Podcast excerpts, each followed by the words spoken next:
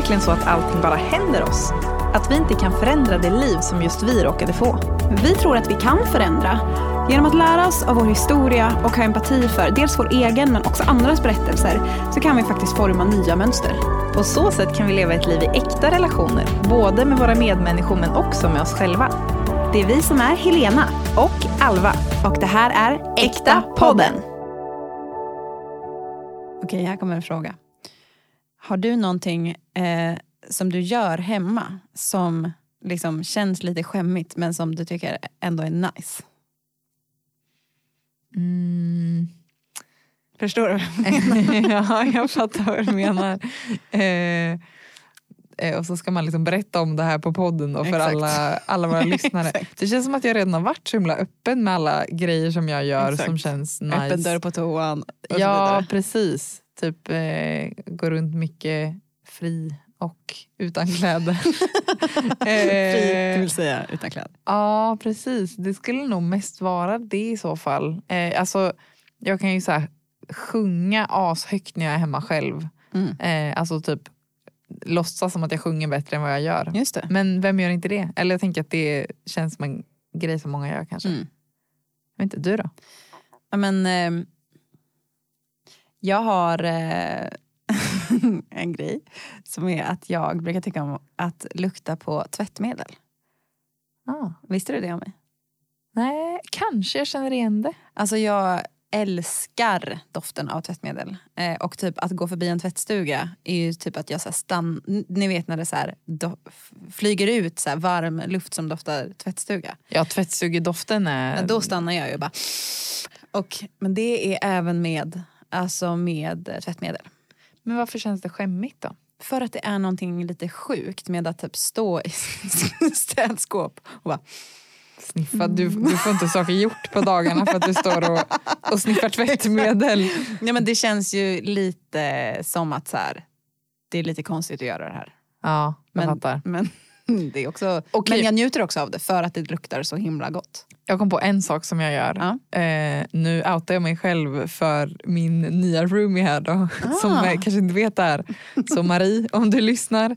Eh, innanför hallen, alltså innanför, innanför dörren i hallen så har vi en klädstång för ytterkläder som man brukar ha. Och eh, där hänger vi våra jackor. Och Marie hänger liksom jackan åt fel håll tycker jag. Alltså på galgen. Så att jag brukar alltid gå och, liksom, och vända på galgen. Dels Ja. att jackan hänger rätt på galgen så att galgen är åt rätt håll men också hänga jackan liksom utåt. Ja. Eh, det gör jag. Så, att inte rygg, så att jackan inte har ryggen mot rummet. Exakt! Och det gör jag ändå typ dagligen. Och det är verkligen en sån grej som jag säger hmm, det är lite konstigt men jag älskar också hur det blir efter att jag har gjort det. Ja, jag kommer ändå fortsätta göra det. Exakt.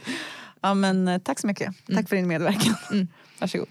Eh, och eh, idag ska vi prata om eh, eh, någonting som vi pratade om i ett avsnitt för länge sedan. Avsnitt Förr, i förra i säsongen. förra säsongen. Eh, om vi gör säsonger i Äkta-podden. Nej, det Jag gör vi vet. kanske inte. Men, det kändes eh, bra att säga så. I avsnitt eh, nummer tre eh, så pratade vi om skam. Detta ljuvliga lilla lätta ämne. Ja, det, har, det är verkligen en, en tung klang. Mm. Ehm, skammen, skammen lämnar oss inte. Vi behöver prata mer om det. Ja, Det är viktigt. Alltså, det är ju också så att det har kommit upp mycket i våra samtal det senaste att vi inser att här, många av våra konflikter och sak, situationer som vi hamnar i Det är alltid såhär, ah, men det kommer tillbaka till skam. Det kommer tillbaka till skam. allting grundar sig i skam, eller så Ja. mycket gör det. Och då kände vi vi behöver prata om det här i podden. Mm, exakt, igen. Ja. Eh, men med en liten annan eh, vinkling. Eh, men vi kanske ändå ska köra en liten eh, ja, alltså så här, recap gällande vad skam är. Eller vad, vad är det för någonting? Ja, alltså skam. För det är ju lätt att förväxla skam och skuld. Ja. Eh, Men skam säger att det är någonting kroniskt fel med mig som person. Typ, jag är fel.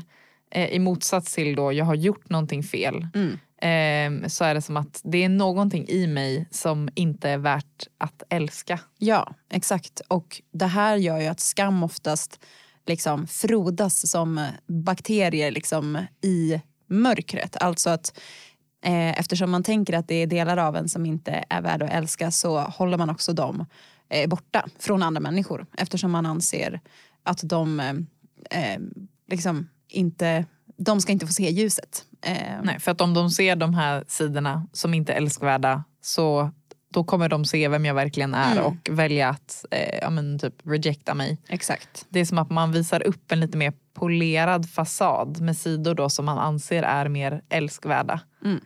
Men samtidigt blir det ju då som att när folk då älskar mig eller uppskattar mig så blir det ju som att man ändå i bakhuvudet tänker eh, undermedvetet men om de bara visste, liksom, om de såg hela mig så då skulle de inte älska mig. Ja, och det gör, det gör att det blir omöjligt att känna sig helt älskad. Mm. För att det finns alltid ja. delar man inte visar och då kan ju de delarna inte bli älskade. Så det är som att skammen säger liksom, eh, jag är oälskvärd. Eh, och då blir det ju, eh, man får ju, man får ju Eftersom man inte lyfter fram de sidorna i ljuset så får man aldrig den tesen eh, motbevisad. Eller vad man säger. Det blir verkligen en självuppfyllande profetia. Mm, exakt. Och ehm, det finns ju också en, en liksom typisk pendel som eh, är kopplad till skam eller som kanske indikerar att det är skam. För att skam vill alltid att någon ska vara dålig. Så att antingen så är liksom du dålig eller så är någon annan dålig. Och man, man är ju också så, alltså jag tänker att rädslan för att det skammen säger ska vara sant, alltså att man är kroniskt dålig, liksom. man är en dålig person i på något sätt hela essensen av vem man är så, är det ju, så vill man gärna då hoppa till att nej men det måste vara någon annan som är dålig eh, för det gör så ont om det skulle vara liksom sant att det var en själv som var det. Så men, eh, ett tydligt tecken på skam är att man ofta pendlar fram och tillbaka mellan det här. Precis, och man kanske också då får dåligt samvete för man tänker nej men hur kan jag tänka som en annan person, vad dålig jag är och så hoppar det tillbaka ja. till en själv och så håller man på sådär. Exakt.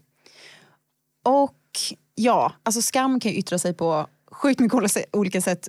Hens att vi har varit såhär, ja och så rotar det sig ju i skam, såklart. Liksom. Det, det har jättemycket olika um, vad ska Ansikten. Man säga? Ansikten. Eh, och eh, det är så lätt att liksom, eller jag vet inte om ni tänker så här men att det kan vara lite lätt att tänka så här, ah, någon som känner skam är liksom ja, men en person som så går omkring och bara hatar sig själv och liksom hukar och aldrig typ vågar säga ett ord. Eh, för, ja för det är ju kanske också en, den lättaste skammen att känna igen. Ja. För så kan det ju verkligen vara någon som går runt och så här ja, men nästan typ täcker sitt ansikte mm. med sitt hår och liksom inte går med rak rygg. Och, Um, alltså det är en väldigt så här, tydligt skamuttryck. Precis, men vi tror ju att liksom alla vi är fyllda med ett visst mått av skam. Eh, och ni får jättegärna som sagt lyssna på det här skamavsnittet där vi pratar mer liksom generellt om skam. Men vi ska prata om en speciell typ av yttrande, eller skamyttrande Eh, idag eh, som vi tror att många kommer relatera till. Ja precis, det här är väl ett uttryck av skam som förekommer kanske framför allt i subkulturer där det finns mycket fokus på att man ska göra rätt och att man ska vara en bra person. Eh, vi eh, hänger ju och har hängt mycket i kyrkan till exempel eh, och där så finns det en stark sån kultur, liksom mm. moralkultur eller vad man ska säga. Ja. Men det finns ju garanterat andra såna grupper också. Typ, ja. ja. men typ så här, andra religioner. Politisk, liksom, politik eh, där man har ett starkt eh, ja, men känsla för vad man tycker är rätt. Eh, typ. Exakt. Så idag kommer vi prata om något som vi har valt att kalla för förklädd godhet. Ja. ja det finns och det ju, finns ju mycket saker som vi kan tänka är gott eller liksom beteenden, eh, karaktärsdrag. Eh, och det finns ju alltid väldigt mycket olika skäl till varför man gör saker och ting. Eh, det, det är supernyanserat, livet. yeah. så, eh, så det vill vi bara säga först. Eh, att det finns alltid väldigt mycket olika ingångar till varför man gör grejer. Eh, men idag så vill vi prata om när just skam kommer i vägen för ja, men, de mer eh, rena motiven eh, som man gärna vill göra saker utifrån. Mm.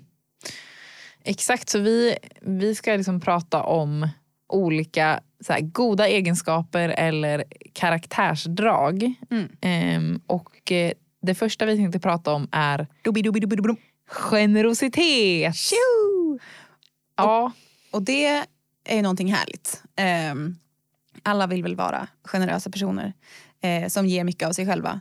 Eh, och som har på något sätt alltid till övers för folk. Eh, och som alltid...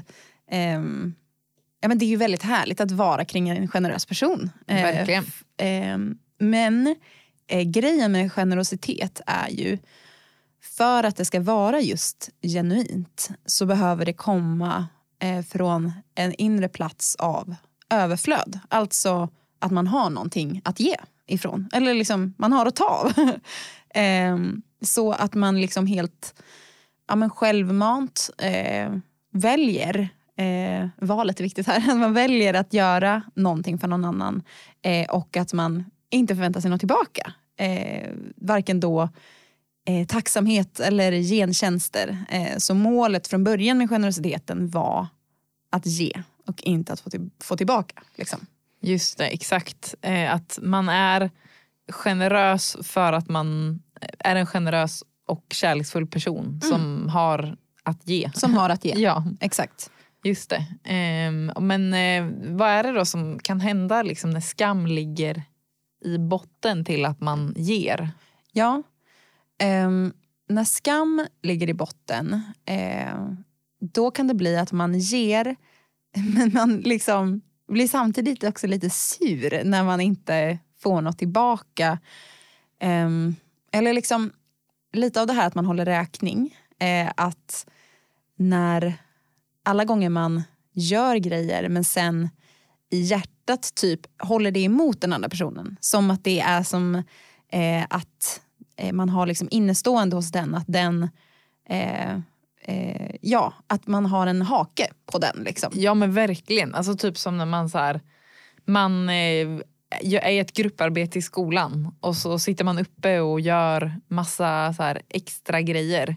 Eh, och sen så och ingen har bett om det. Ingen har bett om det, man sitter uppe sent på natten och typ så här är man gör det kanske på ett sätt med glädje då eller man tänker att så här, men jag gör det här och, och det är liksom det, jag är bra på det och jag lägger den här tiden för jag vill att det ska bli ett bra resultat. Men sen dagen efter så är man då lite sur på sin grupp för att man la ner massa jobb. Det är som att man blir lite så här bitter mot dem fast Mm. Ja. de har liksom inte ens bett om det. Eh, det Från och- början. Mm. Nej, och det här kan jag tänka mig att många ändå kan relatera till. Ja. Eller så här, eh, ett annat exempel. Du har erbjudit dig frivilligt att baka till en kompisfest. Eh, och så kanske det blev liksom den dagen när du tänkte baka och den här festen var så blev det liksom jättestressigt och din, din dag blev liksom inte så bra av det här. Eh, och så kommer du till festen och är liksom lite irriterad på din kompis som har festen. Fastän det är så här, det är ingenting med den personen att göra att, att det blev dåligt för dig. Men det är som att säga, ah, jag gjorde ju det här för, för dig nu. Eh, ja, det blev ganska, ganska dumt för mig. Men eh, ja.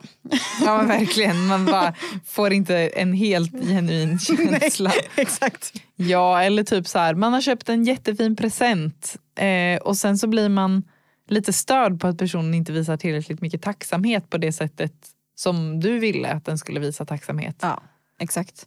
Och det här är ju, alltså, alla de här grejerna, alltså, det kan ju kännas som rimliga reaktioner. Alltså så här, men det är klart att man vill ha eh, tacksamhet och man vill jättegärna att alla ska jobba tillsammans liksom, i en grupp. Eh, men det säger ändå något om motiven varför man gjorde det från första början. Liksom, varifrån det kom. Liksom.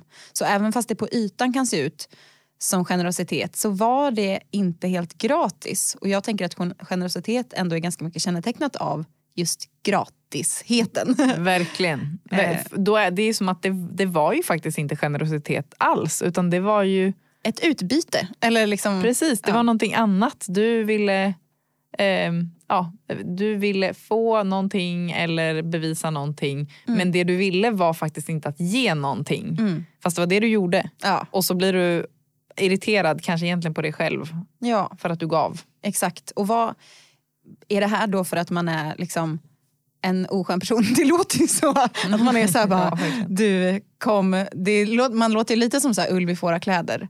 Ja, eh, verkligen. På ett sätt.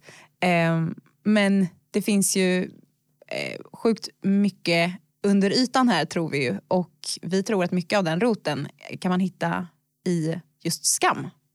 Ja, verkligen. Alltså, Take us there. nej men, det är ju som att generositeten blir som en slags sköld som man gömmer sig bakom för att slippa em, svara på frågan liksom, vad händer om jag bara är? Om jag bara kommer till festen eller till den här relationen, vänskapsrelationen eller kärleksrelationen eller skolan helt som jag är. Eh, om jag inte kommer och så här, ge någonting Erbjuder någonting i gengäld för att få dyka upp. Ja, precis. Vad händer då? Det är som att man gör grejer och man ger grejer för att man är rädd för att inte bara vara värd och älskad i sig själv som man är. Mm. Och det blir ju liksom väldigt high stakes då att få rätt reaktion på det man gör när det liksom... Det blir ju som att eh, reaktionen svarar på liksom, frågan är jag värd? Alltså reaktionen så här, är då eh, om en, min kompis som man ger present till. Liksom. Man kommer ju med det som med presenten blir som en symbol för liksom så här, är jag okej nu? Är jag älskad nu? Eh, så Exakt. därför blir ju reaktionen då så här superviktig. Liksom. Ja, för det blir ju då som att så här, inte ens när jag gör alla de här sakerna Mm. blir jag älskad. Eh, så det blir ju också på något sätt att det bekräftar det som man redan tror. Ja, Ens tes om exakt. att man inte är nog. Liksom. Ja, och det som blir så eh, gällande generositet och skam det yttrar sig också ofta i att vi inte sätter upp gränser eh, för oss själva. Och det här eh, tror jag så många eh, kan relatera till. Eh, eller vi gör det i alla fall. Eh, att man liksom typ köper dyrare presenter än vad man egentligen har råd med. Eller typ ger mer tid i ett samtal än vad man egentligen har typ kraft till. Eller Eh, tid till. Ja, ja verkligen kraft, tid. Alltså att så här, egentligen så eh, har man inte eh, överflödet. Liksom. Ehm, men det blir ju på något sätt för att vi tror inte i oss själva att vi är värda att sätta upp den gränsen. Verkligen. Det är som att man överger sig själv för att bevisa för sig själv att man är en bra person. Mm. Bara titta, jag går två extra mil fastän jag är helt slut. Så sjukt bra Ja, exakt. jag är. Verkligen. Och man vill ju bara, ja, men som vi sa innan, att någon ska se det, bekräfta det och att man liksom är värdefull och älskad.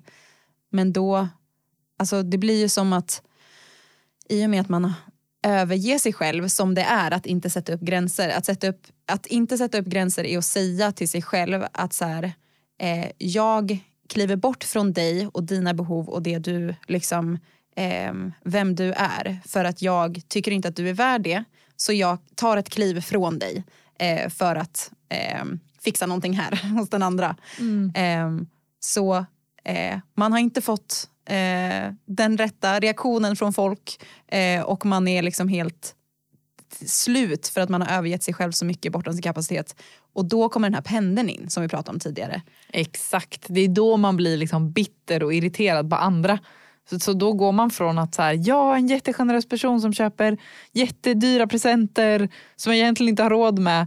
Och då blir det liksom bara, jag ska minsann aldrig köpa någon fin present till dig Mm. igen. Och nästa gång så får hon faktiskt baka själv. Jag kommer aldrig säga ja till det. Exakt. Och så då känner man sig ju sen dum och får liksom skam för att man känner som man gör. Och då pendlar man tillbaka och bara Hur kunde jag tänka så? Jag är så dålig. Exakt, och så vill man gottgöra det och då blir det som att man försöker vara ännu mer gener- generös. Man försöker kompensera för det man ser i sig själv tycker man inte om. Så då bara nej men nu måste jag bevisa ännu mer att jag faktiskt är generös. Och så pendlar man så fram och tillbaka. Mm, exakt. Så det, det gör att man kommer liksom i slutändan inte... Eh, alltså, eh, man kommer ju hela tiden tillbaka till den här pendeln. Eh, det kommer inte göra en Eh, det kommer inte göra en liksom fri, eh, även om man då pendlar tillbaka till generositeten så kommer man ju fortfarande göra det från eh, en, eh, en plats av skam. Liksom. Eh, det är säkert så att man får väldigt mycket liksom, cred och beröm för att man är en generös person. Eh, och, eh, och det är ju alltid härligt men drivkraften är fortfarande skam. Eh, frågan är liksom frågan om jag är värd som jag är. Liksom. Eh, så hålet kommer liksom inte fyllas av den typen av generositet. Exakt. Ja, så det var den första då, liksom, det första uttrycket av godhet eller Vad finns det mer för godhet. god saker? Ja, alltså en annan väldigt härlig egenskap som vi upphöjer och gärna vill ha, ehm, det är ödmjukhet. Ödmjukhet. Ödmjukhet. Det- Vem vill inte vara det? Nej, alltså det är rimligt. Sann ödmjukhet är ju underbart och eftersträvansvärt. Ja, det, alltså- Det är verkligen, alltså det är ju, när man träffar en person som, som man känner är liksom genuint ödmjuk så är det bara så här, åh vad befriande att vara kring dig. Verkligen. Det är liksom, alltså sann ödmjukhet, det är att man inte gör sig själv mindre än vad man är fast man gör inte heller sig själv större än vad man är utan man står rakryggad i den Mm. man är och man vet att man är älskad, man vet att man inte behöver hävda sig Nej, utan man bara äger sig själv. exakt. Det finns ju ehm, en sägning då på engelska kring ödmjukhet. Humility is not thinking less of yourself but thinking of yourself less. Alltså, ödmjukhet är inte att tänka mindre om sig själv men att tänka på sig själv mindre. Exakt. Och det, alltså det kan ju vara lite svårt att skilja mellan falsk ödmjukhet och sann ödmjukhet. Eh, men eh, har du några exempel på falsk ödmjukhet? Ja, men en typisk grej är ju typ, ehm, ja men så här, eh, du har jobbat eh, jättehårt för någonting, eh, typ du har blivit väldigt eh, ja, men bra på någonting, någon liksom skill eller typ du har blivit promotad på jobbet eh, och så ger någon en komplimang för resultatet av det. Och du bara nej, alltså det var ingenting, det, eh, ja, jag, jag hade tur liksom. Det, det är väldigt vanligt i, i min bransch, jag är musiker, eh, att om folk säger typ så här, wow du sjöng fantastiskt bra. Nej, det, det var ju inte så bra. Men det känns ju så här, classic typ farmor. Alltså så här, varje, typ som är så här, asbra på att laga mat. Som varje gång hon har lagat någonting ändå ska så här, nej det var nog lite lite salt. Ja, och det var lite segt. Typ, när det är så här, bara, Det är så störigt när man är den som ger komplimangen. Eh, Okej, något annat eh, exempel? Ja, men jag tänker på det här typ, man eh, till exempel dejtar en person och tänker, dejtar man någon så är man ju helt uppe i det. Man tänker på det jättemycket, man har massa känslor kring det och tankar.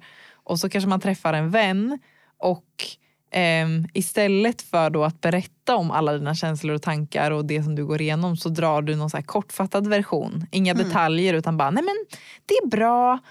Alltså den här klassiska typen, jo men det är liksom lite svårt, det är, ja, det är olika saker som kommer upp, och det är lite olika tankar och, och sådär men det funkar.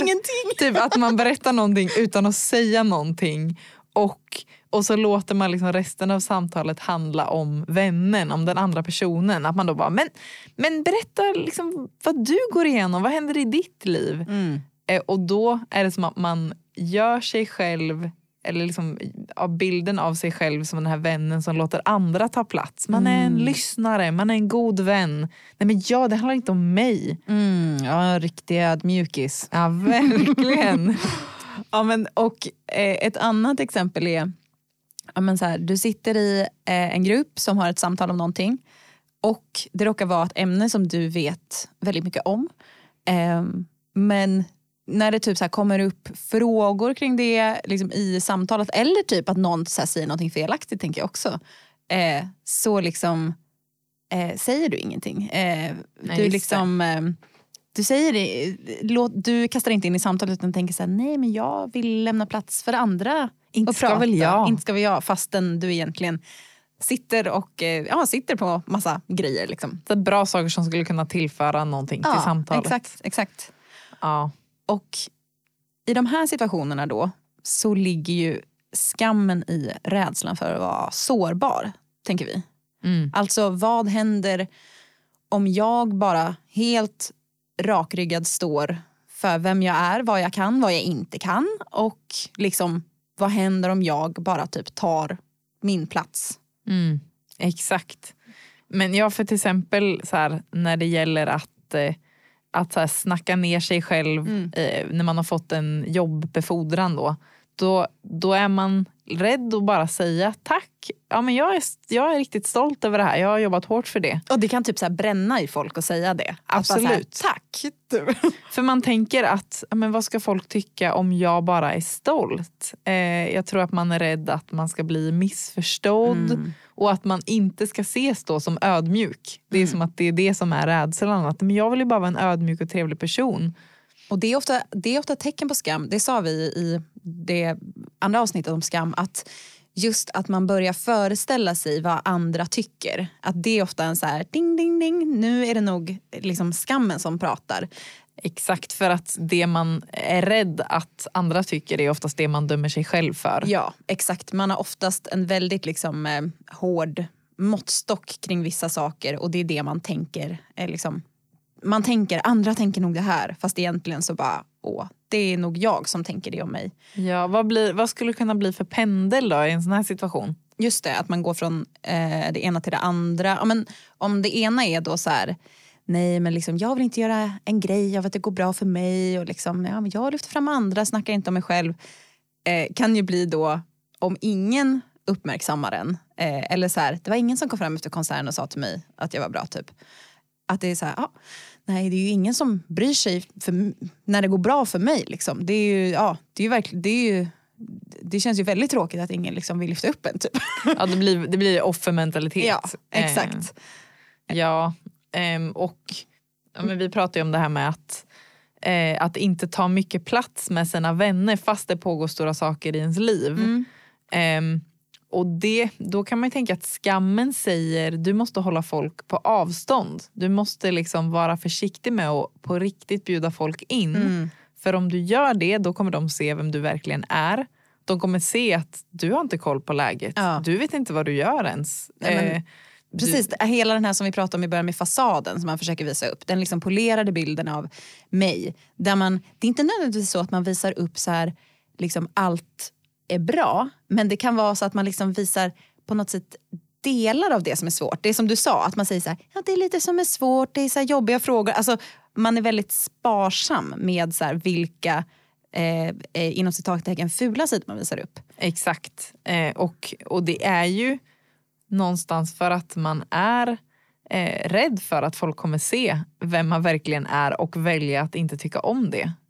Att, Exakt. Så här, men det är, eh, det är inte älskvärt liksom de här, de här eller kanske inte, inte att det inte är älskvärt men att det inte är värt att lägga tid på. Mm. Att det är ingen som vill veta om mina problem egentligen och om jag visar allt det här då kanske de kommer dra sig undan, då kanske inte de kommer orka vara min vän. Nej, exakt. Och det är ju, det kan låta hårt men det blir ju faktiskt en form av självhat. Eh, för att det finns sidor då hos dig eh, som, du, som är du, eh, som är en del av dig men som du väljer att inte visa för folk. Eh, som du liksom håller borta från relationer för att du tänker det här går inte att älska. Eh, så det är ju vissa sidor av dig som du då föraktar kan man ju säga. Mm. Och det, som du säger, det kan verkligen låta så här hårt men det är ju verkligen så man tänker på det. Mm. Så här, nej men, sidor som är en del av vem Mm. du är som liksom du inte låter komma fram. Mm. Som man liksom aldrig visar för solen. Ja. Som får vara där inne glåmiga. Mm. Vad blir, men vad blir liksom pendeln i det här läget? Ja men alltså pendeln här tänker jag det blir liksom att man sitter då kanske jättelänge och bara låter alla andra ta plats och bara nej men jag är liksom bara en god lyssnare och jag ställer massa frågor och Jag, jag älskar att höra om andra. Ja, bara, åh, man är bara så härlig som person som inte har några behov Exakt. i relationer. Nej men typ, men Ja. att man liksom inte ska ta någon plats.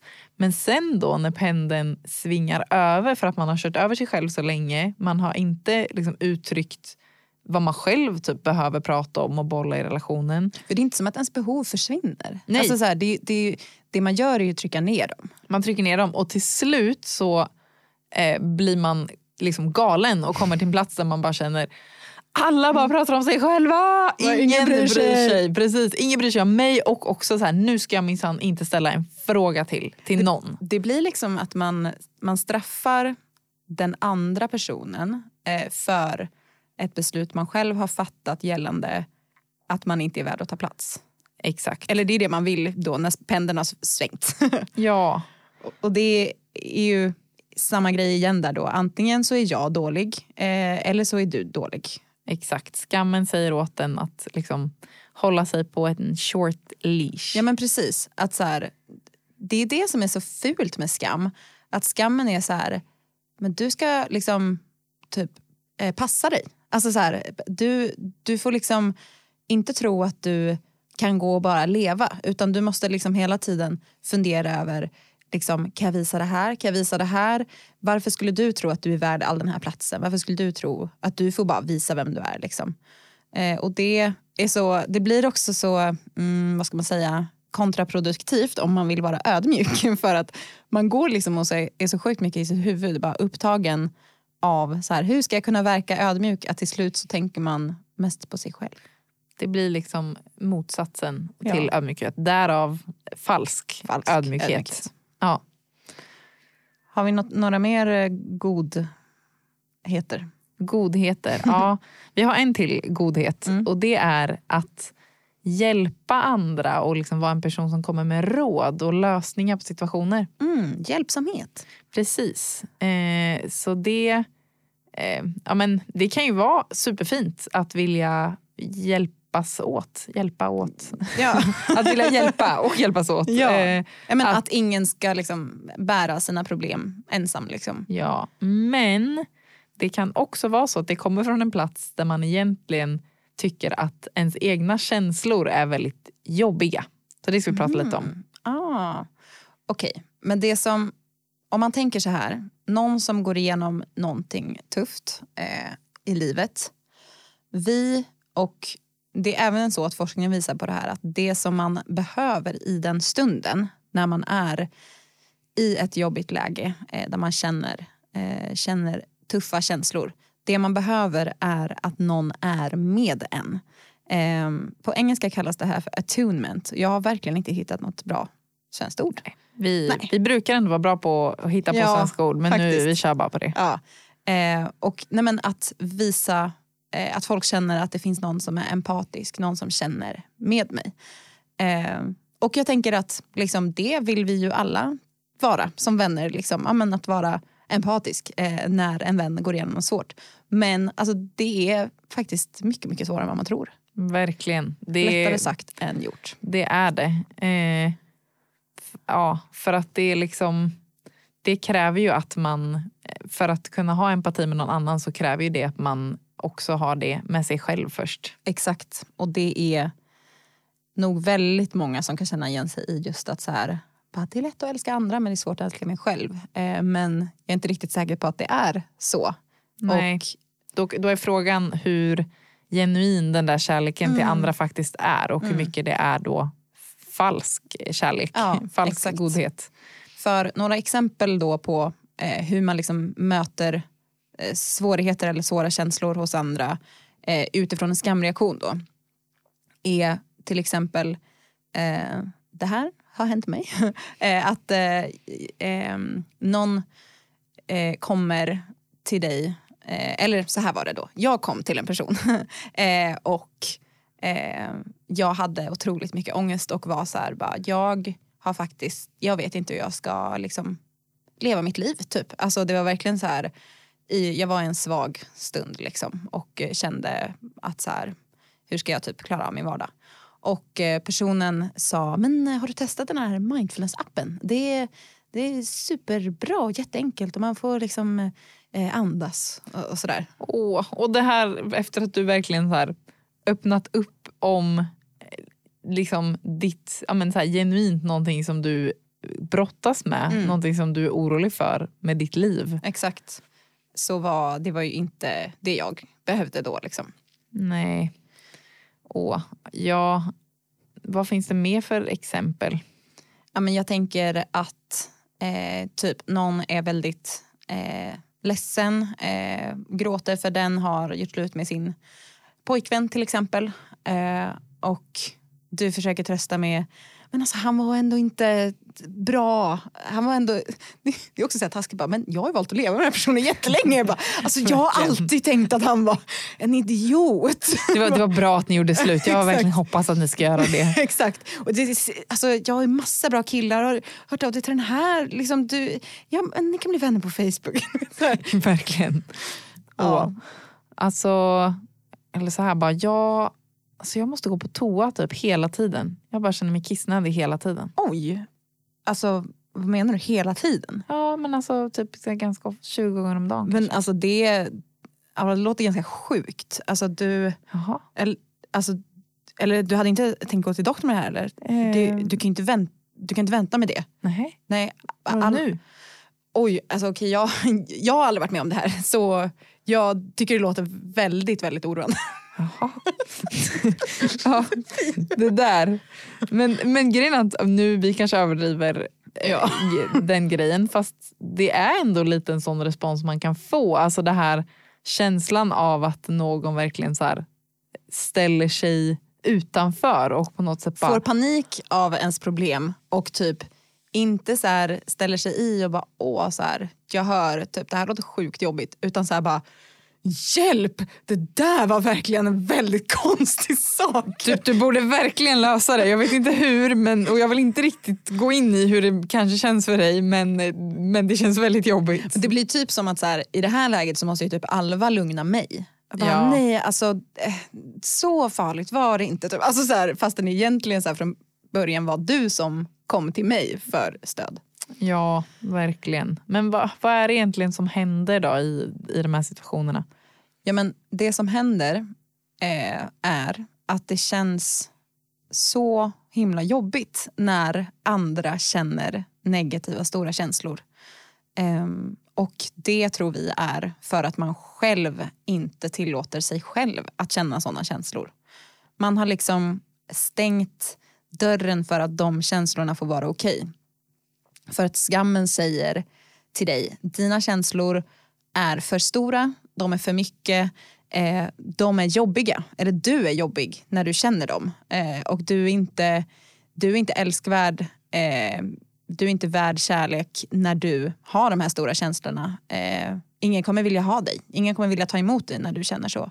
Eh, så man dömer ut vissa känslor som dåliga och de är inte lika värda att liksom finnas och ta plats som positiva känslor. Ja, exakt. Och det blir ju då, eh, om någon annan plötsligt då ger plats för de här känslorna, då vet, om man själv tycker att det är jobbigt att inte ge plats för dem i sig själv, då, då vet man inte vad man ska ta vägen och hur man ska ens handskas med de känslorna. För man har inte lärt sig handskas med sin egen frustration eller sorg eller besvikelse. Nej. Så det blir liksom som bara ett mörkt hål som man inte vill gå in i. Och det känns liksom otroligt obehagligt att liksom stanna kvar där. Att stanna kvar i stunden och att stanna kvar i sig själv och liksom vara närvarande med den andra i vad den känner.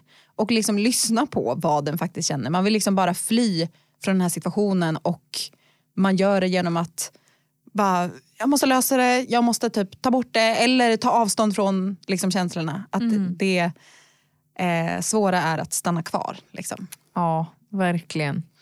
Och det, alltså, det känns som att en grej som många av oss gör är alltså för att fly från då den här mm. situa jobbiga situationen det är att man kanske försöker typ knyta ihop eller landa saker.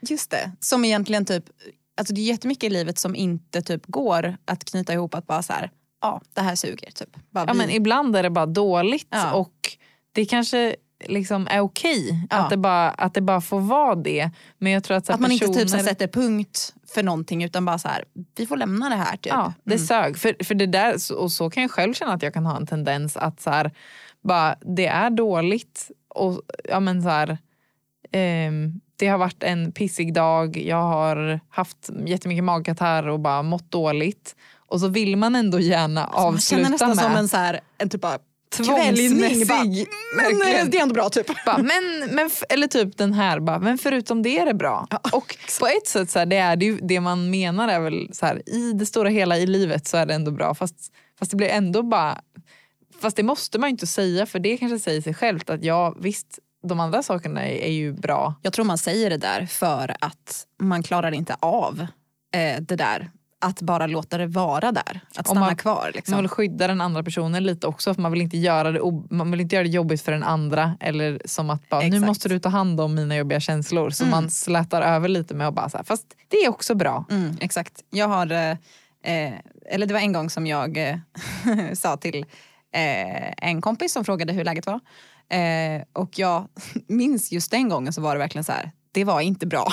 Jag, hade liksom, jag räknade upp verkligen typ så här alla områden i livet, bara så här, ah, med familjen, ah, med min relation och så, ah, sen är det här så har jag varit sjuka. Alltså du vet så här, alla grejer. Eh, men så sa jag typ någon grej som var så här, ah, men men det har ändå typ varit en bra dag. Alltså det, jag minns det som att det var en liten sak som var bra. Och min kompis bara, okej men så på det stora hela så är det ändå bra. Bara, va? Nej, va? hur fick du det till att det var bra? Exakt. Det är inte bra, livet suger just nu. Exakt. Och det tror jag är mycket av det här. Liksom att nej, vi måste försöka typ landa det här i något positivt för att vad händer om vi är i de jobbiga känslorna? Och i fallet med liksom Alvas eh, kissproblem. Då. Det var ett, eh, ett eh, fabrikerat kissproblem. Fast jag går i och för sig på toa ganska ofta. Men det är för att jag dricker så mycket te Ja, exakt. och vatten. Säg det, säg det du. Nja, skojar. kanske borde söka sig cancer. Eh, nej, just.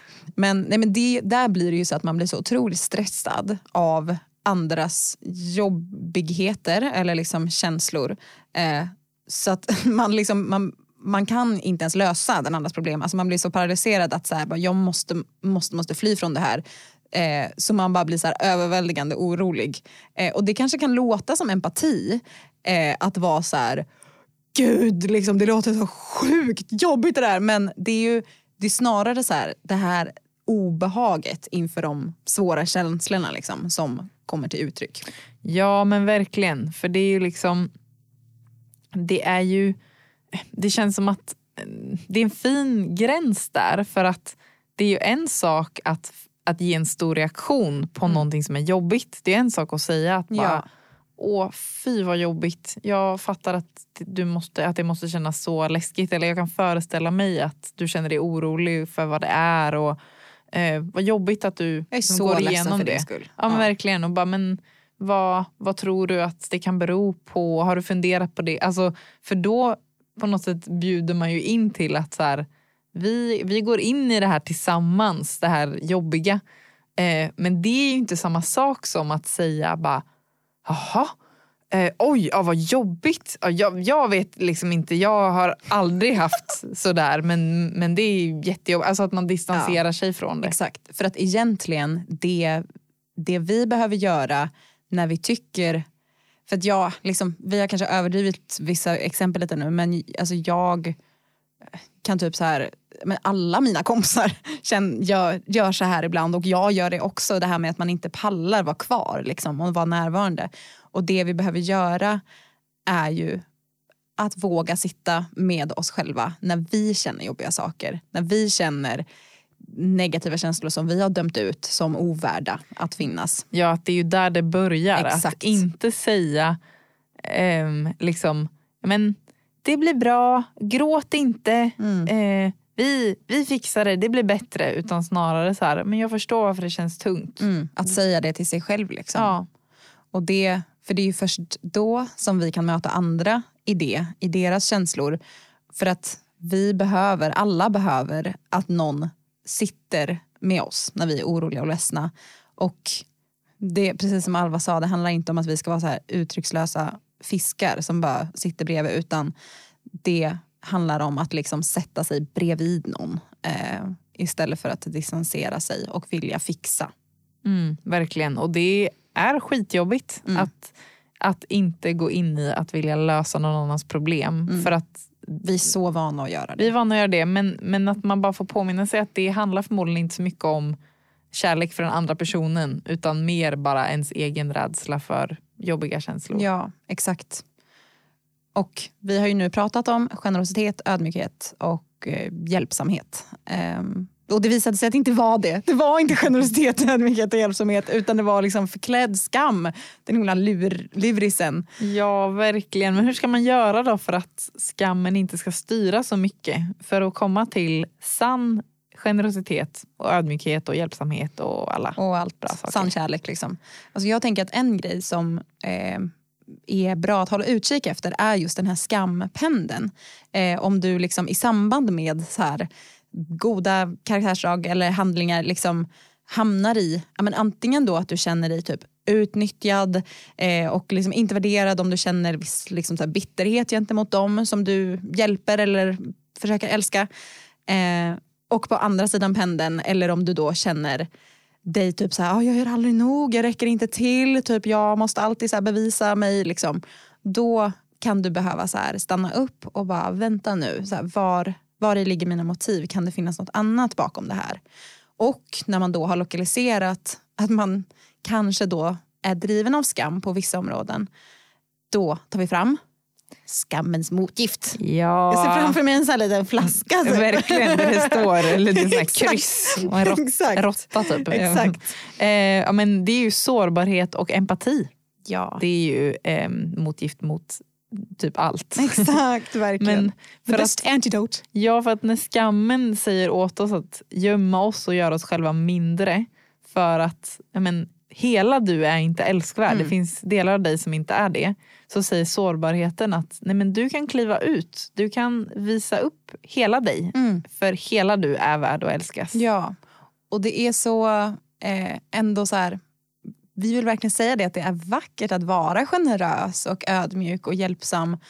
Men om skammen driver dig, då kommer du liksom vara fången i den här ehm, spiralen eller den här pendelsvingen hela tiden. Och Det slängas mellan liksom offermentalitet och typ självtillräcklighet. Ja, exakt. Och det, eftersmaken av det kommer inte vara så god. ehm, för att man bränner ut sig på kuppen. Liksom.